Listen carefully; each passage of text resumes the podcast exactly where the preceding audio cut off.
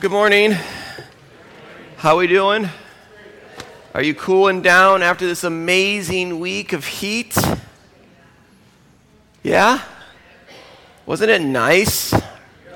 Refreshing heat? Okay, a few people.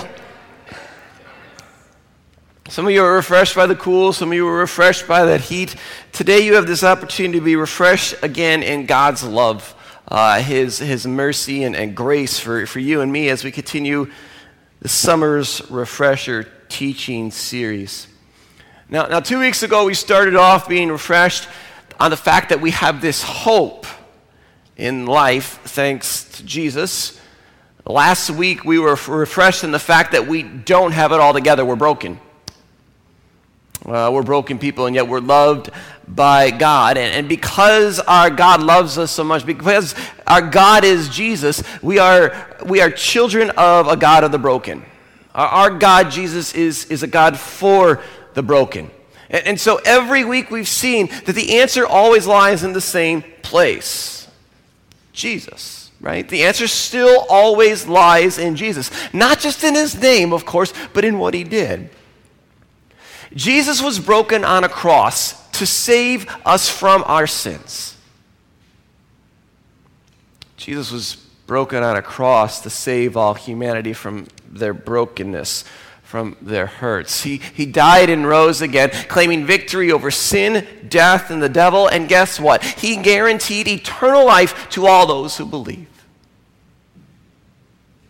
Eternal means forever. E- e- eternity is a lot longer than the time we spend here on this earth.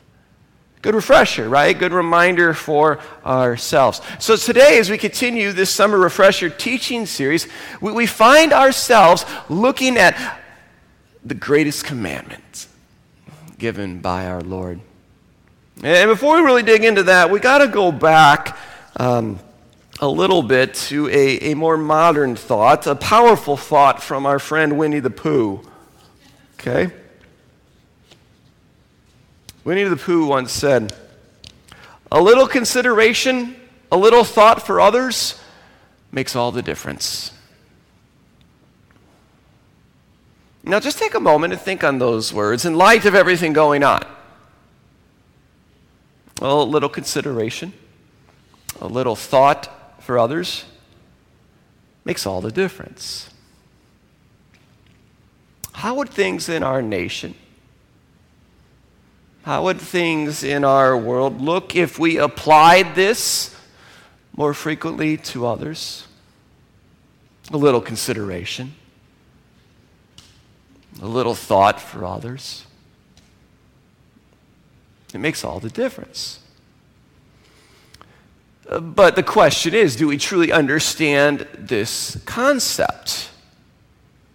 Do the people around us truly understand this concept? I don't know. Some do, some don't. And yet it seems like a, little consideration, a little care for, for anyone different than you is a hard thing to do today. No one can have a different opinion anymore. And if you do, so often there is no care, there is no consideration, there is no thought extended. And yet, this is what makes all the difference kindness, openness to conversation, taking the time to care yeah, what would things look like right now if we just did this? They'd look a lot different. Now, all that being said, I'm not surprised at all by what is happening, and nor should you be. It's been going on for thousands of years. It's just the worst that most of us have ever seen. And yet, here's the thing. If we follow Winnie the Pooh's advice and truly understand what God is saying, we can make a difference. Here in our own little neck of the woods where God has placed us. We might not be able to change things nationally or even drastically, but God can and God will use us by the power of the Holy Spirit in our own neighborhoods. This started a long time ago. So we got to go way back, okay? We got to go way back to the Old Testament. And, and when you go way back into the Old Testament, you find yourself back in Leviticus chapter 19.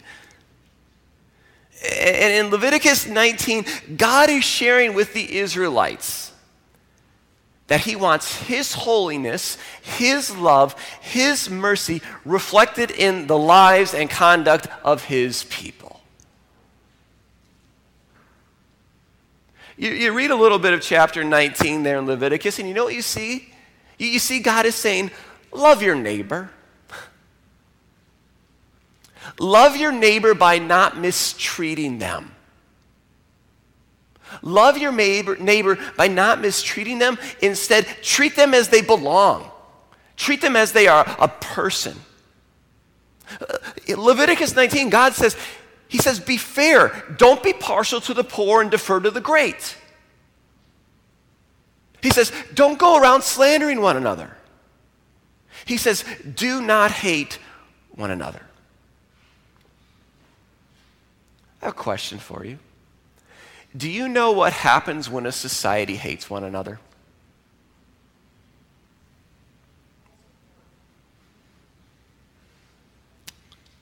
When a society hates one another, it tears itself apart.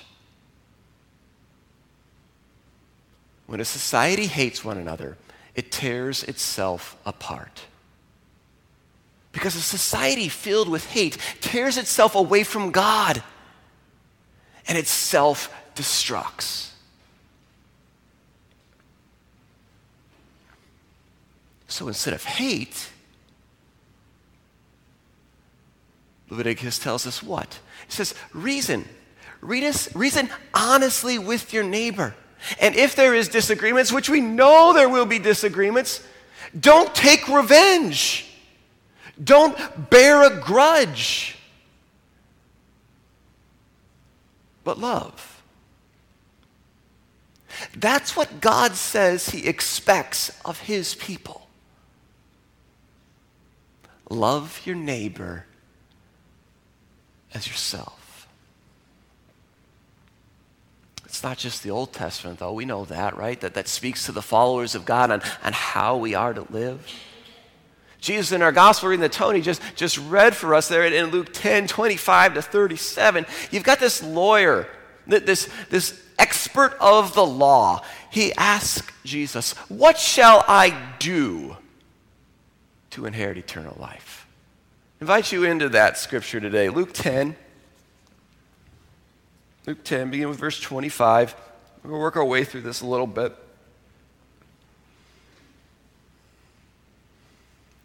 Luke 10,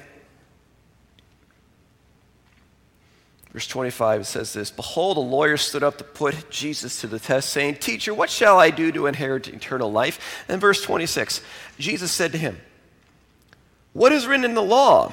And how do you read it? And he answered, You shall love the Lord your God with all your heart, with all your soul, with all your strength, and with all your mind, and your neighbor as yourself. And Jesus said to him, You have answered correctly. Do this, and you will live. So the response here is to love the Lord your God Love the Lord your God with all your heart, with all your soul, soul, with all your strength, and with all your mind, and love your neighbor as yourself. The guy knew it. The expert of the law, the, the lawyer knew it. Jesus said, You answered correctly. Do this and you will live. Now let's stop here for just a quick second and look at this a little bit, a little bit more in depth. Okay, that, that, that first part. Love God with all your heart, with all your soul, with all your mind and strength, and you will live.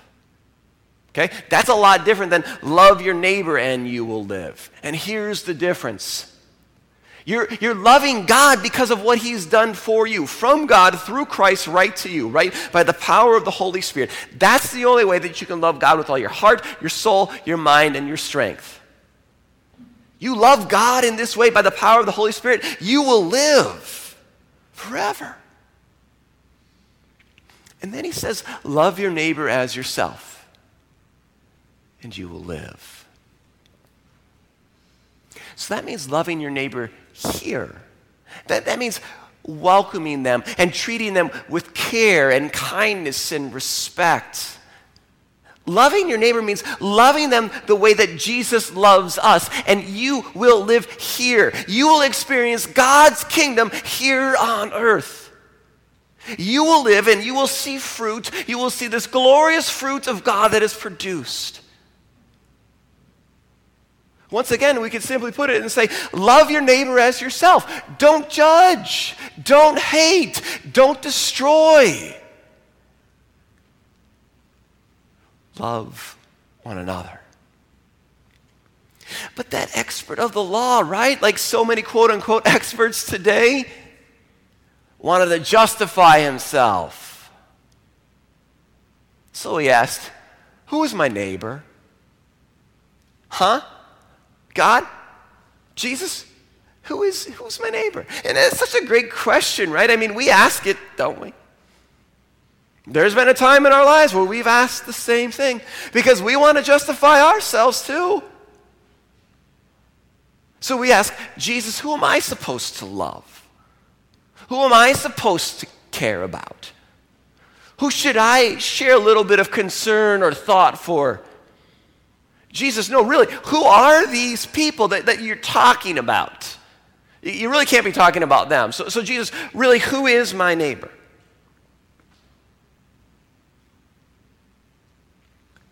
And then Jesus gives this response that, that, that, you know, so many of us or so many Christians like to quote or say they know. But yet, his answer is so not what many people want to hear. Or, or maybe better yet, we should say it's not how people want to live. And yet, Jesus' response should make us want to be part of the right ending of this story. So, so today, we're going we're gonna look at these next few verses again, but I want you to think about this. Who are you more like right now? Are you more like the priest, the Levite, or the Samaritan?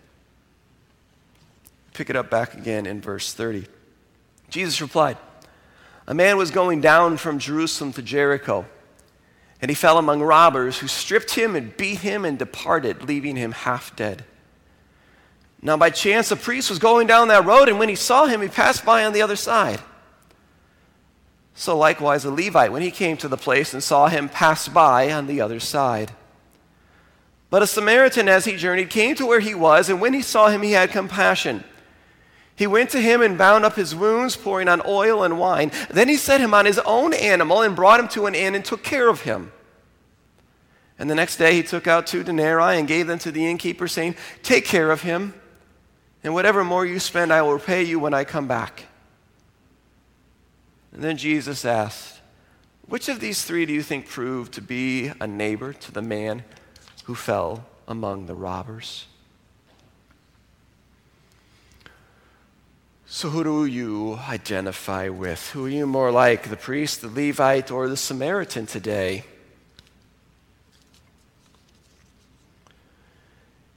The expert of the law does what we do. He tries to define his neighbor as someone that he can choose to care for. The Levite and the priest they just walk right on by.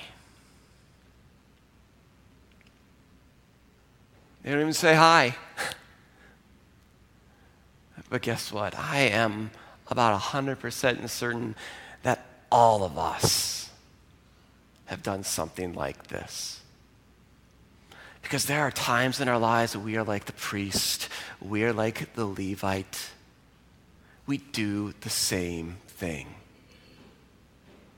we won't talk with those people because of where they stand on this issue or that issue. We say in our minds and in our hearts, I can't help them. They made their choices. Now they're living with it. I won't help them because they act differently. They're, they're, they're different than me, they, they think differently. Right? It's so much easier just to be like the priest and Levite, to just pass by on the other side of the road. So much easier not to engage them in conversation. It's so much easier to hate than it is to love. And yet we know, friends, we know we should be like the Samaritan. Right? We, we know we should be like the Samaritan. Look at what he did. This, this enemy of the Jews. This, this man put his life on the line to help someone out he shouldn't have been helping out. He spent his hard earned money to make sure that he got the proper care and was doctored back to health. He invested so much in order to rescue a quote unquote enemy of his. And then there's that question from Jesus to this expert of the law Which do you think proved to be the neighbor? The response? The one who showed him mercy. And then Jesus responded back simply saying, You go and do likewise.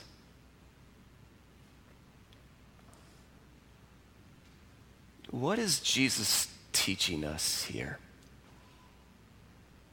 Well, first off, he's trying to help us all comprehend that our neighbor is anyone and everyone. Our neighbor is, is, is those in need of the gospel. Our, our neighbors are the people we don't agree with. Our neighbors are those who don't like us. Our neighbors are those who don't believe what we believe.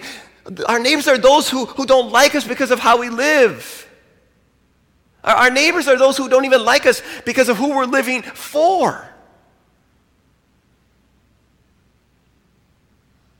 Then, now that we've been re- refreshed on, on that, right, we, we notice that Jesus also is teaching us here to, darn it, Acts comes back again to go and do likewise. Go and show mercy. Go and show love, care, and concern to all those people, to the marginalized, to the, the forgotten, to the stranger the alien, the neighbor, to those who believe in abortion, to those who have had an abortion. Go to them and show mercy. Go to the hater and show mercy. Go to the opponent. Go to the person on the other side of the aisle and show mercy. It's really so simple. Yet we've made it so hard. Because, well, we're right. That's our thought process, right? But guess what? Our thought process is clouded with selfishness. Our thought process is clouded with sin. That's why Jesus' way always works best. Show mercy, show love, show patience. And yes, we go and we go again and we do this and we try and we quickly realize we don't do it well all times. Sometimes we're doing great, sometimes we're doing poor. We're reminded once again of how greatly far we are from loving and self sacrificing the way that Christ does for us. And yet we go and we learn right? We, we go and we grow and, and learn from this, even when we fail. But the great thing about this parable, friends, is that this parable is all about Jesus. Yes, it's, it's showing us and telling us what to do, but this parable is about Jesus. Jesus became the Good Samaritan for you and for me. The, the story of how Jesus entered into this world, right? This world of human suffering, pain, and sin. He entered into this world, into this stuff that left us for dead to carry us out. He's the Good Samaritan. He's the one who's caring for those who need mercy and love and grace. He picked up his cross. He picked up his cross and carried us to safety. See, he was lifted high up into that sky and nailed to that tree. And there he paid for our debts, our sins, and he healed our wounds. But not just ours. Whose? Everyone's. Even the priest and Levite that walked away. And because of this, friends, we are empowered by the Holy Spirit. And because of that, we're to go and do likewise. We love our neighbors. We love our neighbors, especially those who need help. We, we love our, our neighbors, any human being, even ones who so boldly disagree with you. We, we love our neighbors, even those who have done any sort of harm or injury to us or someone we love. These are people. These are children of God that He never stops loving, which means we never stop loving as well. Because these people never stop being our neighbors.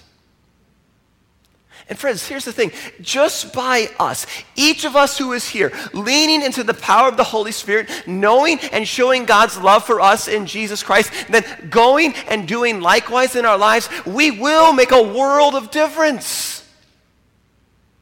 For God has put you in this spot. He's put you in this town or that town or this school or that school, in that workplace or this workplace, in that family, in that neighborhood for a reason right now. He's got you there for a purpose. His purpose. To go and do likewise, to love your neighbors. Do not try this alone. It won't work. Do not try this with man's advice. Do not try this with woman's advice. It won't work.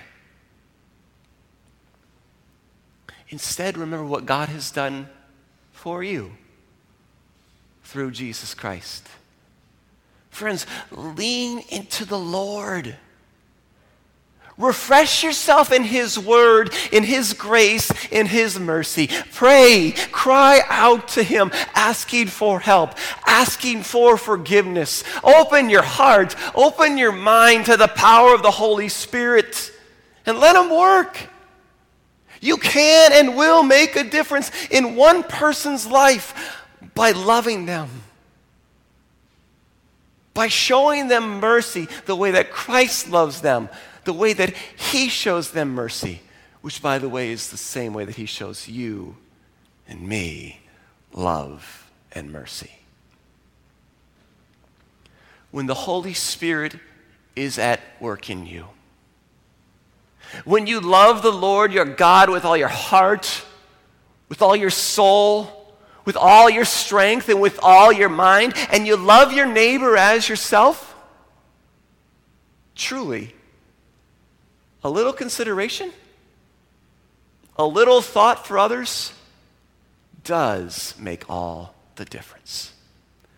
In Jesus' name, amen and amen.